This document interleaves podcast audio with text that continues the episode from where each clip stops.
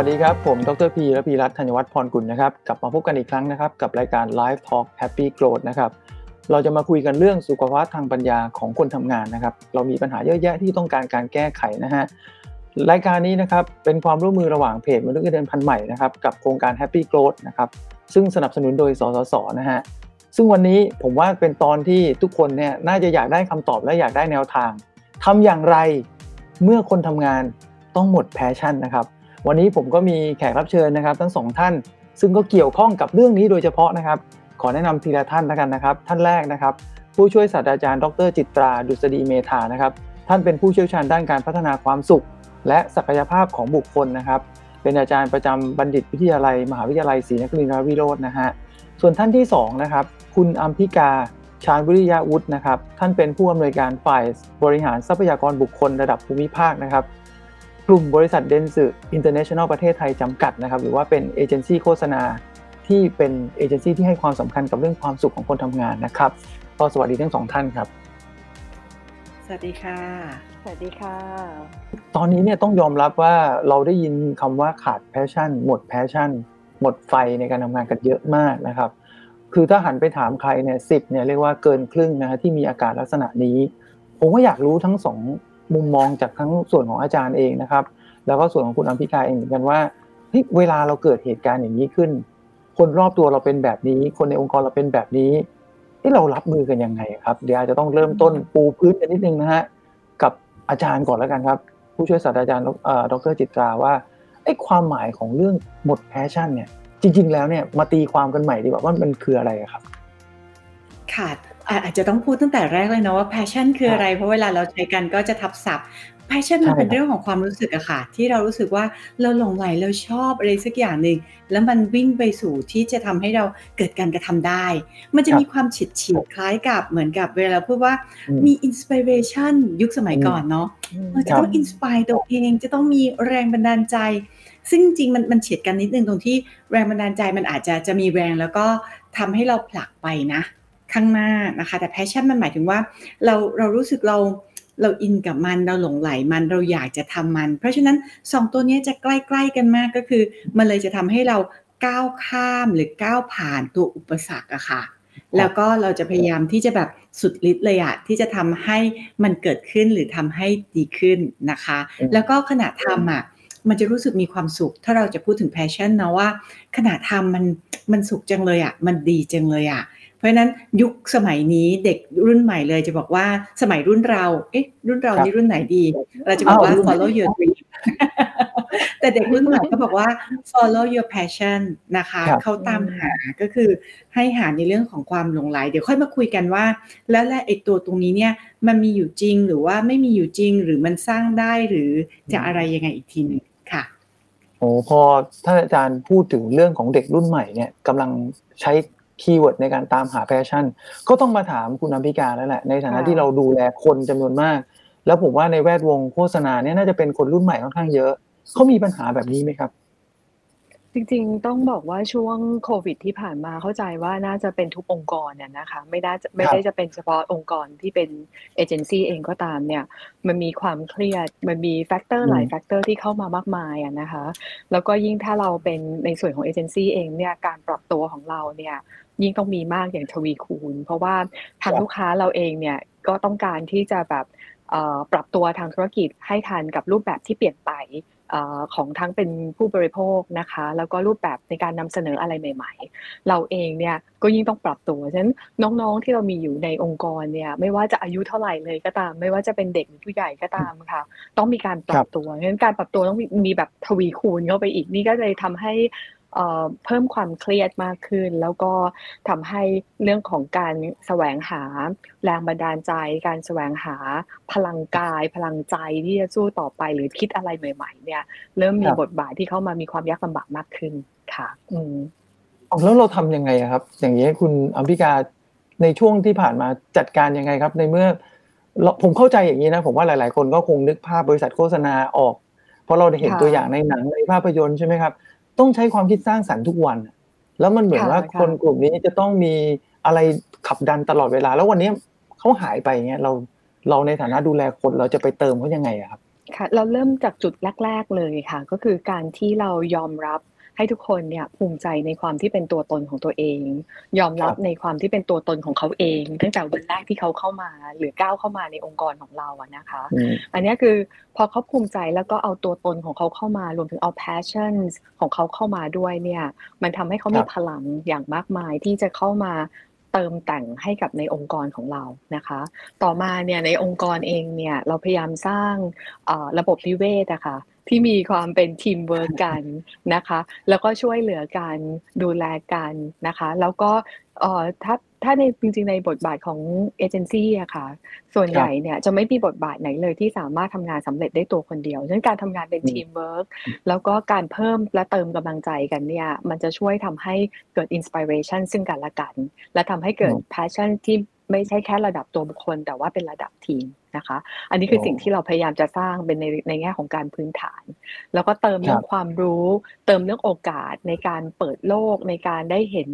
สิ่งใหม่ ๆ การ inspire ด้วยงานใหม่ ๆ ไม่ว่าจะอยู่ในประเทศหรือนอกประเทศด้วยกันเนี่ยทำให้คนมีเอ่อการมีมีมีการเปิดตาเปิดสายตากันที่กว้างไกลมากขึ้นนะคะ แล้วทำให้คนรู้สึกเอ่อพร้อมที่จะสร้างสรรค์อะไรกันมากขึ้นค่ะ อืมแสดงว่าการหมด passion มันมีผลจริงๆกับการทำงาน ใช่ไหมครับ มันมีผลกระทบพอสมควรเลยค่ะ อืมแล้วแล้วเราจะรู้ได้ไงทั้งถามทั้งสองท่านเลยนะครับอืมทั้งทั้งอาจารย์นะครับเอาอาจารย์ก่อนแล้วกัน อาการหมด passion เนี่ยมันมันสังเกตยังไงครับ ถ้าถ้าเป็นระดับตัวเราเองก่อนเนี่ยค่ะ คือจริง ๆ ตอนนี้มันจะมีความก้ำกึ่งกันนิดนึงเนาะ ระหว่างหมด passion กับภาวะ burnout ต้องอ่าต้องต้องไล่กันนิดนึงว่าใช่เออเรากำลังจะอืมแบบว่า คุยว่าเอ๊ะมันเป็น burnout หรือหมดใช่ passion ถ้าครับเราจะเริ่มต้นนะว่า passion เนี่ยจะรู้คือคือเริ่มต้นก่อน passion คือมันเป็นความรู้สึก เรารู้สึกครับสนุกกับมันเรารู้สึกว่าเราแบบโอ้โห เราเรารู้สึกดีมันเลยเลยเรียกว่าเป็นความกระตือรือร้น เพราะเราหลงใหลเราชอบนะคะครับเพราะฉะนั้นมันจะมีความสนุกกับการทำทำสิ่งสิ่งนั้น กิจกรรมนั้นหรือแม้กระทั่งงานงานนั้น คือทำแล้วก็มีความสุขไปด้วยถูก ไหมคะครับแล้วก็เมื่อกี้ที่คุณอภิการพูดอะใช่เลยว่าถ้าเราขึงนะนะคะ เพราะว่าหลักของ passion มันจะพูดถึงในเรื่องของความมุ่งมั่นในตัวเองอะสามอืมองค์อะมันจะเข้ามาขึงทันทีเลยคือหนึ่งอืมเขารู้สึกว่าเขามีอิสระในตัวเองที่บอกเนาะอืมตั้งแต่เดินเข้าไปว่าเด็กรู้สึกเขามีอิสระก็เรียกว่ามันมีออโตโนมีในตัวเอง อันที่สองครับคือไออิสระตัวเนี้ยเขาหาตัวเองเจอด้วยว่าเขามีความสามารถอะไรอะแล้วเขาสามารถแสดงอะเขาเรียกว่าเอ่อออกออกของได้อะค่ะ นะคะ แสดงออกได้อะเพราะฉะนั้นมันมีในเรื่องของ competence ก็คือเป็นเรื่องของความสามารถ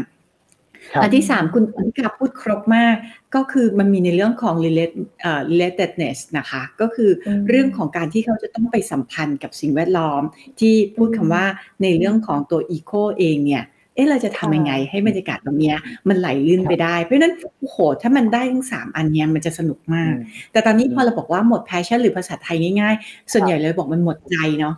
หมดใจอะใช่หมดใจแล้วก็แบบพอหมดใจปุ๊บมันก็จะเทอะเราใช้ภาษาง่ายๆกันก็คืออมมันเทตอนตอนแรกมันจะเหมือนกับบ้าคลั่งมากเลยว่าโอ้โหสนุกมันมันมากอืมแล้วก็พอหมดปุ๊บมันเท เทปุ๊บ passion เนี่ยค่ะ ตัวเองอาจจะขอเป็น 2 มิติแบบนี้ละกันว่า ถ้าครับเอาแบบประเภทเราสนุกอะไรบางอย่าง เพราะภาษามันเป็นภาษา in trend เนาะ passion เวลาเราสนุกอะไรบางอย่างบางคนมันก็จะมีสนุกเป็นช่วงๆ คือพอสนุกเรื่องนี้ทีอย่างสมมติว่าโอ้โหสนุกกับการต่อโมเดลก็จะสนุกมาครักบพอเลิกต่อก็จะไปมีอันอื่น คือมี passion ในการทำอย่างอื่นนะคะ ก็จะเป็นแบบนี้ แต่บางคนเนี่ยมันมี passion ในเรื่องเรื่องนั้นเลยทำเรื่องอืมเรื่องนั้นไปเลยอย่างอย่าง ถ้าใกล้ตัวหน่อยก็กับตัวเองครับชอบด้านจิตวิทยา เพราะฉะนั้นตั้งแต่เรียนตรีโทเอกก็ด้านจิตวิทยาทำงานอ่าก็ยังด้านจิตวิทยามาถึงณวันเนี้ยก็ยังคุยเรื่องจิตวิทยา อันนี้มันหมายความว่า passion ที่เรารู้สึกสนุกกับมัน ถามบอกว่าในเมื่อมันเป็นความรู้สึกมันจะมีช่วงของการหยุดอะค่ะ เป็นห่วงๆอยู่แล้วล่ะ ที่เรารู้สึกว่าเราอืมเหมือนเหมือนชอบอาหารอะไรก็ไม่ได้กินได้ตลอดเวลาเนาะพอเป็นครับแบบนี้ปุ๊บมันอาจจะต้องมีการหยุดแล้วก็พักแล้วก็เบรกเบรกเพื่อเราอาจนะคะเบรกเบรกจากมันเหมือนกับมันจำเจละ มันเบื่อละ มันเหนื่อยละอืมแล้วเราก็ลองหาค่ะ อะไรที่ที่มาเติมต้องเรียกว่ามาจุดไฟจุดพลังให้กับเราอะ นะคะอืมหรือเป็นเชื้อเนี่ยที่ทำให้เรารู้สึกว่าเออมันกลับมามีรสชาติอีกครั้งหนึ่งนะ เพราะฉะนั้นอืมมันอาจจะเป็นในเรื่องของสิ่งแวดล้อมที่ช่วย เพื่อนที่ช่วยหนุนนำกัน แล้วก็อาจจะตอนช่วงนี้เราขอเกียร์ว่างก่อนนะ แล้วเดี๋ยวเราเดินหน้านะอันเนี้ยไปได้ แต่มันจะเบี่ยงไปนิดนึงว่าอย่างที่คุณอัมพิกาบอกเหมือนกันว่า ถ้าเมื่อไหร่ก็ตามเป็นความเครียด แล้วยังครับมี passion อยู่นะ passion นั้นนะคะมันช่วยให้เราก้าวข้ามความเครียดไปได้ เพราะเรารู้สึกว่าปัญหามันเป็นความท้าทาย แต่เมื่อไหร่ก็ตามที่เริ่มรู้สึกไม่สนุกกับความท้าทาย แต่รู้สึกว่ามันเป็นการสุ่มสุ่มสุ่มแล้วก็โอยเครียดจังไอ้นั่นก็ไม่เริ่มไม่สนุกมันเบื่อ แล้วถ้าเป็นภาวะของเบื่อและร่างกายมันเหนื่อย มาเป็นระยะเวลาอย่างยาวนาน จะทำอะไรครับก็ดูติดขัดไปหมด แล้วก็ลาด้วย ตอนนี้อารมณ์เริ่มเริ่มด้านค่ะเริ่มชา และตอนนี้สิ่งแวดล้อมก็จะเริ่มมีกับเอ๊ะทำไมไม่อย่างนั้นทำไมไม่อย่างนี้ ทำดีอืมก็ก็โดนตำหนิอีกทำไปแล้วครับก็เจอสนุกต่ออีกหลาย ๆ เรื่องอะค่ะ มันจะเกิดภาวะหนึ่งเราเรียกว่าเป็นการเบิร์นเอาท์ละอืมเบิร์นเอาท์เนี่ยมันจะแย่กว่า ซึ่งเบิร์นเอาท์มันจะทำให้ตอนนี้ไม่อยากจะยุ่งกับคน ไม่อยากจะสนใคร ก็หมายความว่า 3 อันแรกค่ะ ติดล็อกหมดเลยครับถึงแม้ฉันมีความสามารถ ถึงแม้ฉันมีความพยายามทำไปเพื่อเพื่อใครอืมทำแล้วได้อะไรทำทำไมครับแล้วยังไงอะแล้วฉันมีอะไรอะ เพราะฉะนั้นตอนนี้ก็จะเหมือนกับว่าแค่แค่คิดถึงการทำงานก็ไม่อยากทำละ มันเหมือนกับไม้ไม่คิดไฟอะค่ะ ที่ตอนนี้ครับมันเผาเผาผลาญหมดแล้ว แล้วก็เป็นตอตะโกที่ที่ที่แห้งที่ตายไปเลยนะคะ ถ้าเป็นไม้ก็เป็นเหมือนกับซากไม้ละเพราะฉะนั้นเพราะว่า burnout มันแย่กว่า แต่ถ้าแค่หมด passion ทำยังไงก็แค่หยุดหยุดปุ๊บแล้วยังไงอะทำให้เรารู้สึกดีขึ้นนะคะ ไป refresh ตัวเองใหม่ทำอะไรใหม่นะคะ แล้วก็กลับมามันก็สามารถที่จะสนุกต่อเนื่องกันได้ เพราะว่าคนเรามีพลังก็ไปเติมพลังเติมน้ำมัน แล้วก็กลับมาใช้ชีวิตต่อได้ค่ะโอ้ต้องกลับมาถามคุณอัมพิกาแล้วครับพออาจารย์ค่ะพูดมาอย่างนี้ ผมก็อยากรู้เหมือนกันว่า คนเขาจะมาออกอาการให้เห็นง่ายๆไหมครับในองค์กรว่าเขาหมด passion หรือเรามีวิธีการยังไงในสิ่งที่เด็นโซ่ทำรู้ได้ยังไงว่าพนักงานกำลังเข้าสู่หนทาง ที่แบบเฮ้ยเราจำเป็นต้องเข้าไปดูแลเขาแล้วเพราะว่าเขากำลังหมดน้ำมันหยอดค่ะ passion มาแล้วจริง ๆ เราเน้นการพูดคุยค่ะ การครับพูดคุยเอ่อบ่อยๆกับพนักงานนะคะ โดยที่ไม่จำเป็นต้องเป็นพูดคุยเฉพาะหัวหน้างานกับลูกน้อง แต่เพื่อนร่วมงานด้วยกันเนี่ยการพูดคุยเนี่ยและการตั้งใจฟังฟังด้วยหัวใจเนี่ยเราจะทำให้รู้ว่า ณวันนี้เพื่อนร่วมงานของเราลูกน้องเรา หรือหัวหน้างานของเราตอนนี้เนี่ยมีความรู้สึกอย่างไรนะคะ มันมันจะออกมาจากการพูดคุยเนี่ยแหละค่ะว่าแบบจริง ๆ แล้วเอ่อไม่ไม่ว่าจะพลังใจจะหมดแล้ว หรือว่าเหนื่อยเริ่มจะไม่ไหวแล้วอะไรต่างๆเนี่ยค่ะสามารถดีเทคได้จากการพูดคุยและการสังเกต แต่อีกนั่นแหละค่ะอย่างที่บอกก็คือต้องฟังด้วยใจ พูดคุยด้วยใจค่ะอืมผมผมอยากจะให้ไอเดียเพิ่มเติมกับคนที่เขาติดตามรับชมรับฟังรายการเราด้วยบางทีเราพูดว่าการให้พูดคุยเนี่ย ผมไม่แน่ใจว่าทุกคนจะกล้าพูดคุยในสิ่งที่มีอะไรคาอยู่ในใจหรือเปล่าหนังสือทำยังไงให้มันเกิด psychological safety อะครับ เพื่อให้คนสามารถพูดในสิ่งที่ตัวเองอยากจะพูดได้บ้าง จริงๆต้องเริ่มจากหัวหน้างานนะคะ อันนี้อันนี้ถ้าครับถ้าเป็นมุมมองส่วนตัวแล้วกันนะคะ เพราะว่าหัวหน้างานเนี่ยจะเป็นคนสร้างเอ่อวัฒนธรรมระดับจุลภาคแล้วกันนะคะไมโครเคาเจอร์ต่างๆนั้นการที่ครับบอกให้น้องๆรู้สึกปลอดภัยในการพูดคุยเนี่ยต้นคิดว่าเราเองควรที่จะให้เป็นแบบเหมือนโอกาส เปิดโอกาสให้น้องๆแต่ละคนได้แสดงความคิดเห็น แล้วก็ไม่มีความคิดเห็นใดก็คืออาจจะพูดเป็น golden rules ไว้ หรือว่าอาจจะเป็น common rules ไว้ว่า มันไม่มีความคิดเห็นใดที่เป็นความคิดเห็นที่ผิดหรือถูกนะคะครับทุกคนความคิดเห็นทุกคนทุกทุกทุกทุกอย่างมักจะมีคุณค่าในความคิดเห็นของตัวเองนั้น ทุกคนสามารถแสดงอืมความคิดเห็นได้อย่างเต็มที่งั้นคนรู้สึกก็จะรู้สึกว่าปลอดภัยนะ พูดอะไรก็ได้ แชร์อะไรก็ได้นะคะเอ่ออันนี้คือสิ่งที่เราพยายามสร้างให้เกิดกับองค์กร แล้วก็การลองผิดลองถูกด้วยกันเพราะทุกวันนี้มันต้องมีการสร้างสรรค์สิ่งใหม่ๆงั้นการลองผิดลองถูกครับด้วยกันเอ่อถ้าอะไรที่ ลองแล้วมันไม่ได้เป็นไปตามที่เราคาดหวังไว้ มันเป็นโอกาสในการเรียนรู้ของทุกคนนะคะ พยายามอืมสร้างว่าทุกอย่างคือการเรียนรู้ทุกอย่างคือการลองไปด้วยกัน ไม่มีเอ่อเป็นการเรียนรู้เป็นการได้รับโอกาสการฝึกฝนไปด้วยกันค่ะอืมครับ อาจารย์ต้องกลับมาถามอาจารย์ ผู้ช่วยศาสตราจารย์ดรจิตราบ้าง อาจารย์คิดว่าอ่าถ้าจะเป็นเอาแบบง่ายๆ กรณีของคนที่อยู่ในอาการที่เรียกว่าตอนนี้ฟังจากทั้งอาจารย์ทั้งคุณอัมพิกาเนี่ย เห็นแล้วว่าฉันเองเริ่มมีปัญหาหมด passion ละจะเริ่มต้นยังไง แก้ตัวเองก่อนยังไงดีอะถ้าถ้าเกิดอย่างเงี้ย อาจารย์พอแชร์คือเทคนิคขอต่อยอดได้ไหมครับแล้วกันนะคะครับค่ะขอต่อยอดกับคุณอัมพิกา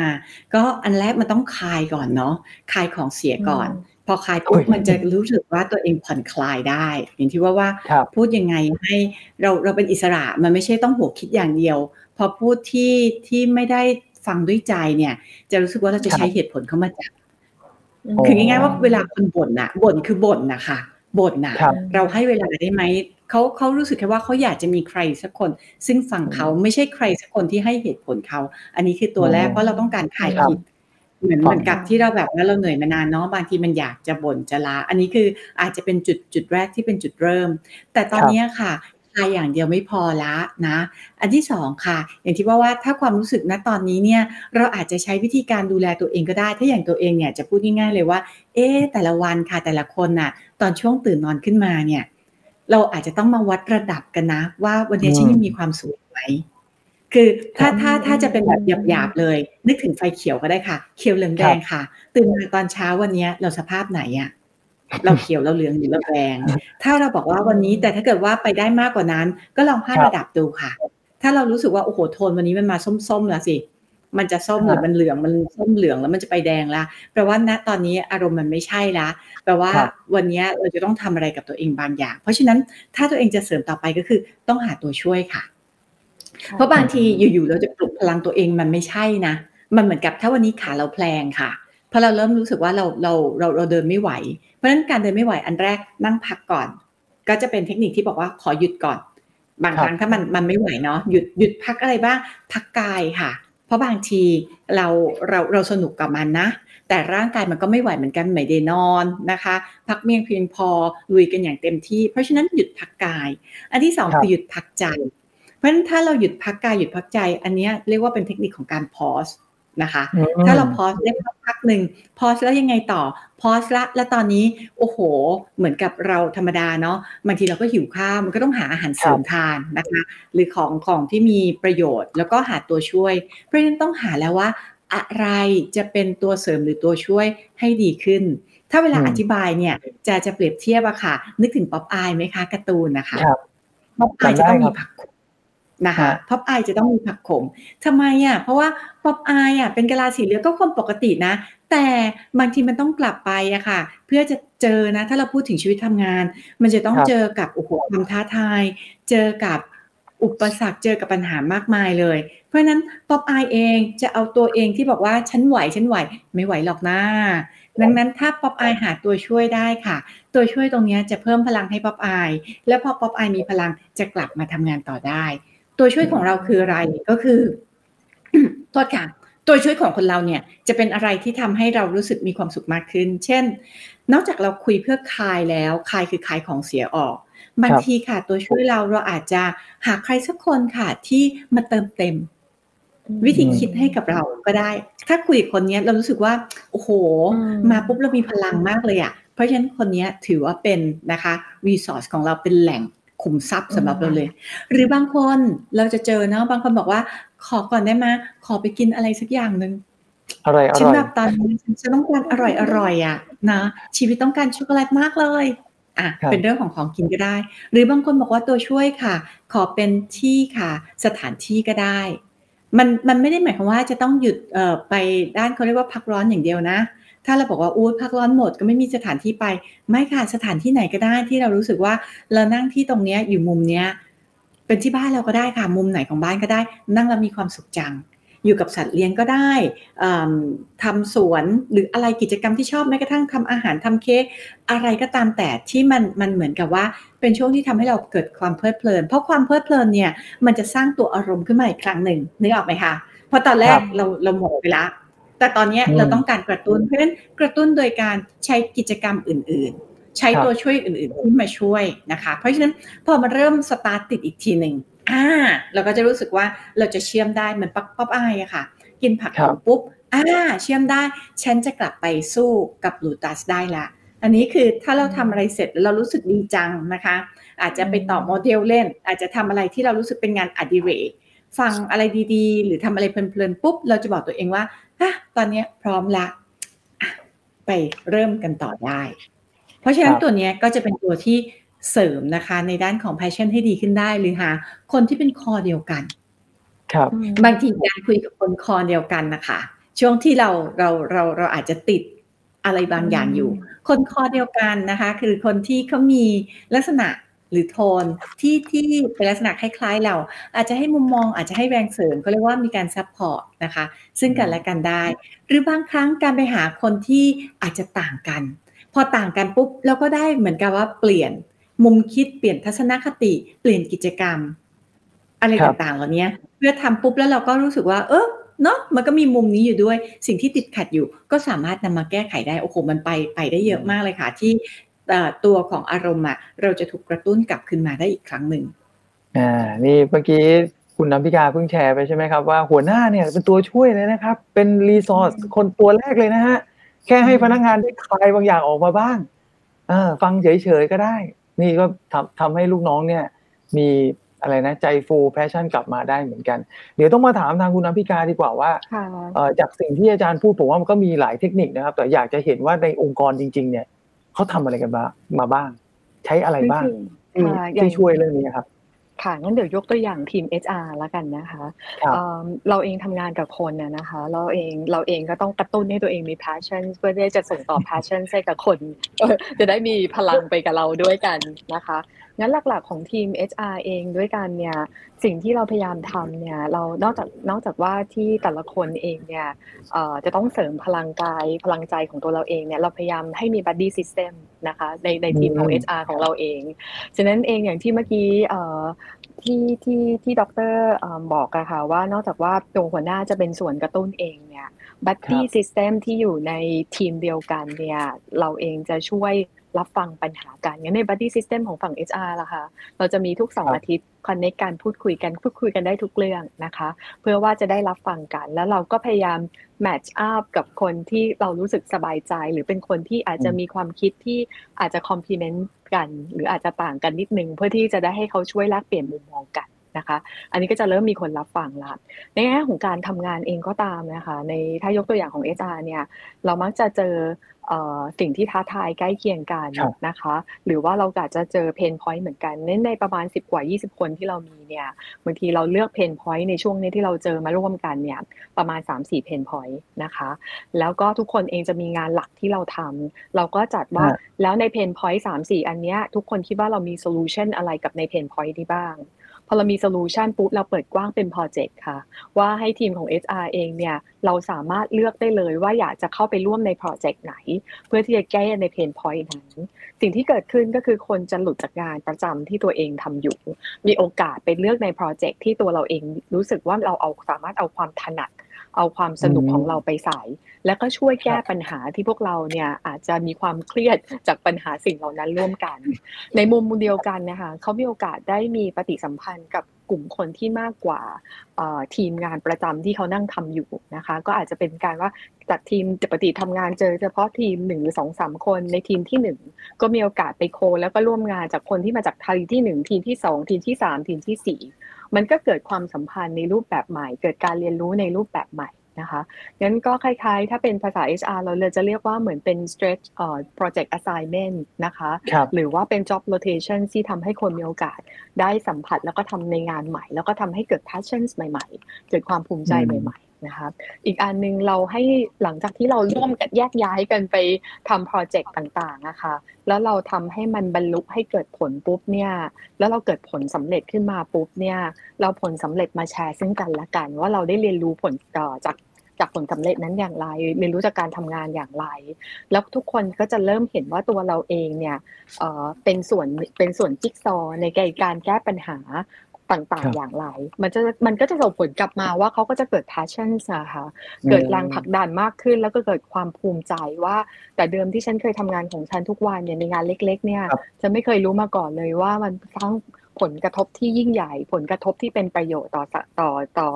ต่อองค์กรต่อทีมอื่นครับเขาก็จะอืรู้มสึกว่าเขาภูมิใจ แล้วก็เป็นแรงผลัก ให้เขาไปต่อนะคะเอ่ออันอันนี้คือเป็นเป็นเป็นส่วนคร่าวๆที่เราที่เราทำในส่วนของเอขอืองม HR แล้วก็ในทีมอื่นๆ ไม่ว่าฝั่งครีเอทิฟฝั่ง account management เราก็ทำในครูรัปบแบบนี้เหมือนกันค่ะ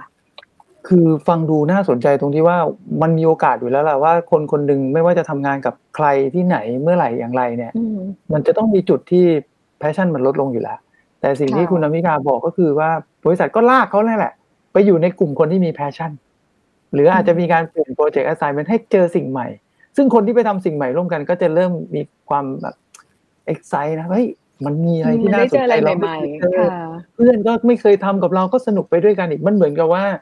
องค์กรพยายามทำให้มันเป็น circularity เนาะเมื่อไหร่ที่ passion อืมคุณตกจับอืมเข้าวง circularity แล้วก็ทำให้ในวงเนี้ยมี passion หมุนต่อไปแล้วคนนั้นพอเสร็จศึกปุ๊บเขาก็จะมี passion กลับมาก็ไปทำงานต่อ เมื่อไหร่ที่ passion หมดก็เข้าสู่วงนี้ใหม่ แล้วก็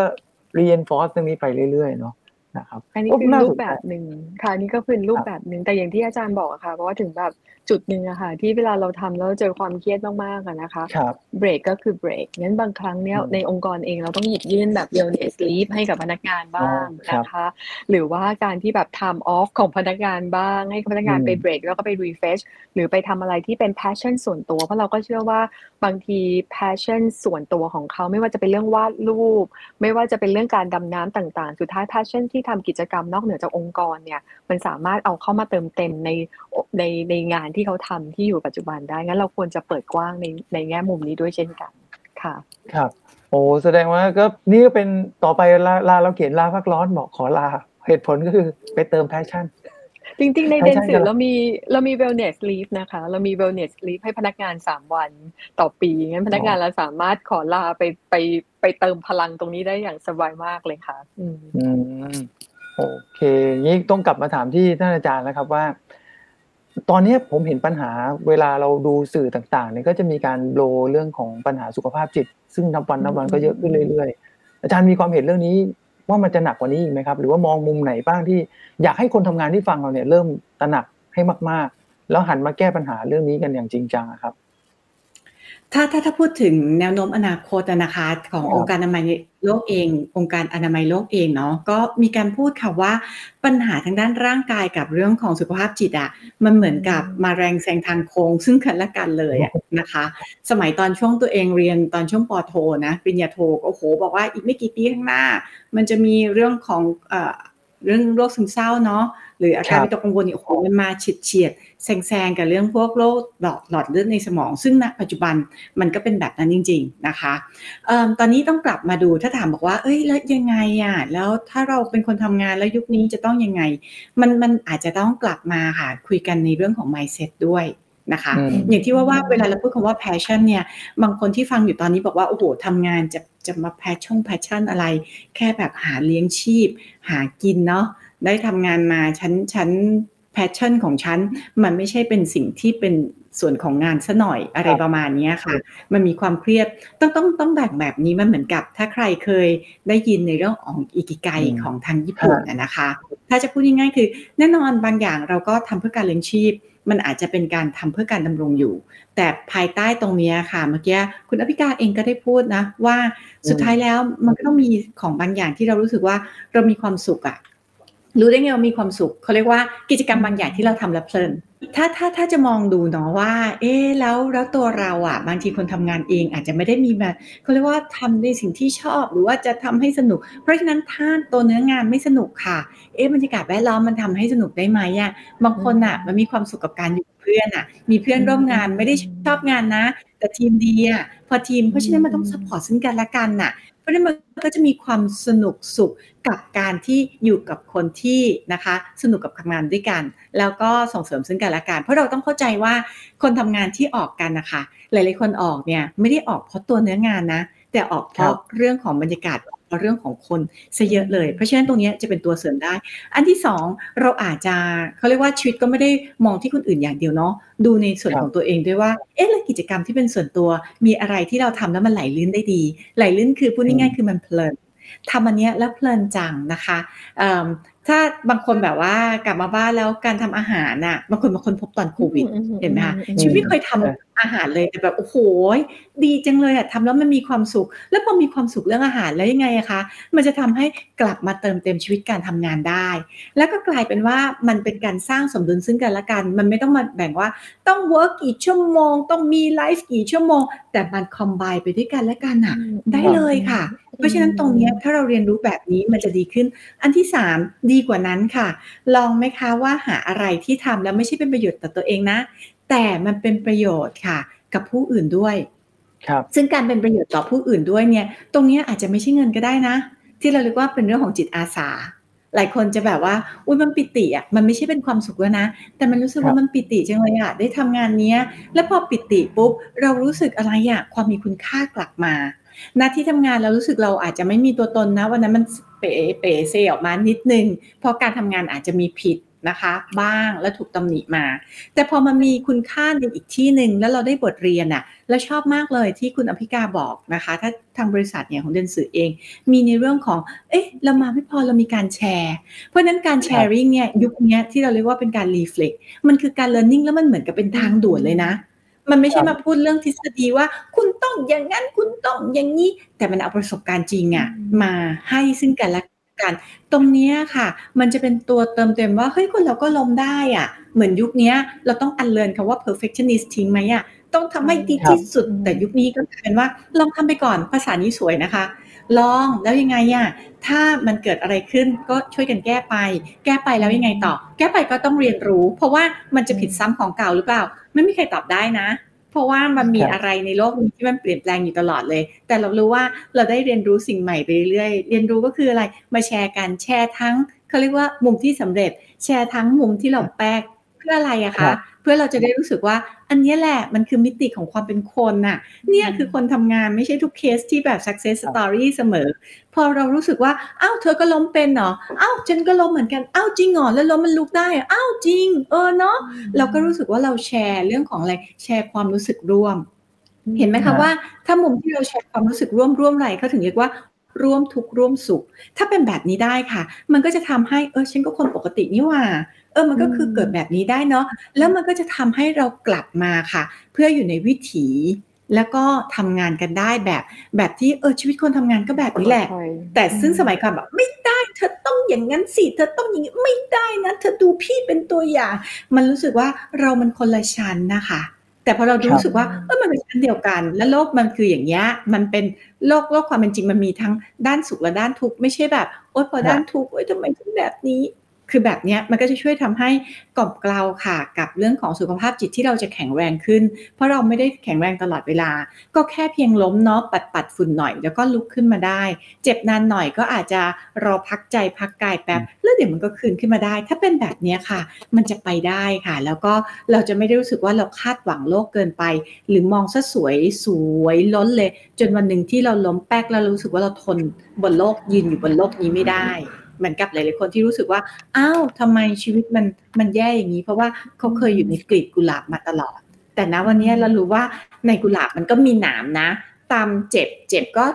ก็ก็ก็รู้ว่าแล้วก็ระวังมันนิดนึง แล้วก็เดินต่อนะคะ มีความสวยงามและความเจ็บปวด แต่ไม่ใช่ความเจ็บปวดที่ทำร้ายเรา แต่มันเป็นการเรียนรู้ซึ่งทำให้เราก้าวหน้าค่ะ แล้วก็พัฒนาตัวเองได้ตลอดเหมือนกัน เนี่ยคือความสนุก โอเคครับ ผมขอคำถามสุดท้ายถึงคุณ อัมพิกานะครับค่ะว่าจากที่เราดูแลพนักงาน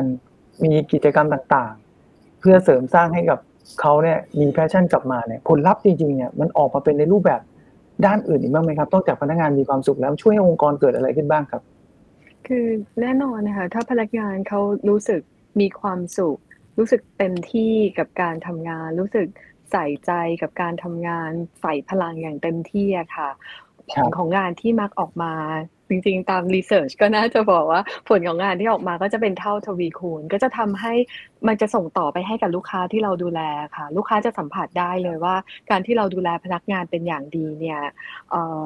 แล้วลูกค้าเองเนี่ยมีความเต็มเอ่อเต็มเต็มเติมเต็มในใจเนี่ยเขาดูแลลูกค้าเป็นอย่างดีต่อนะคะงั้นความพึงพอใจในของลูกค้า ซึ่งมาแน่นอนในแง่ของ business result ก็มาด้วยเช่นกัน นะคะ รวมถึงครอบครัวของพนักงานด้วย ปัจจุบันเอง เวลาที่เราดูแลสุขภาพจิตที่องค์กรนะคะ เราไม่สามารถแค่จะดูแลแค่พนักงานเท่านั้น เราต้องดูแลที่อืมครอบครัวของพนักงานด้วย เพราะว่าพนักงานเองปัจจุบันอย่างที่อาจารย์บอกแยกไม่ได้ละค่ะระหว่างเรื่องงานกับเรื่องส่วนตัวนะคะ ทุกอย่างมันผสมผสานเป็นเรื่องเดียวกัน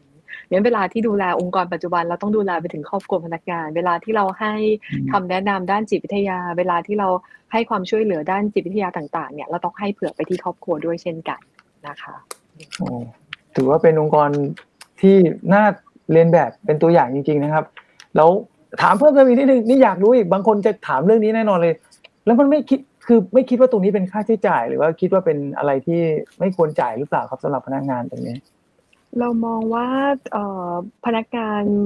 เป็น asset ของเราอะค่ะต้องมองแบบนี้มากกว่า แล้วก็อะไรที่เรา support ทำให้พนักงานมีความรู้สึกสบายใจ แล้วก็ทำให้พนักงานรู้สึกเติมเต็มที่สุดเนี่ย คุณค่าที่ได้รับมันมีความหมายมากกว่า มันไม่ได้เกี่ยวกับเรื่องเงินทอนที่เราจะต้อง invest ไปค่ะอืมอืมผลลัพธ์ที่ได้ผมมาว่าวันค่ะครับ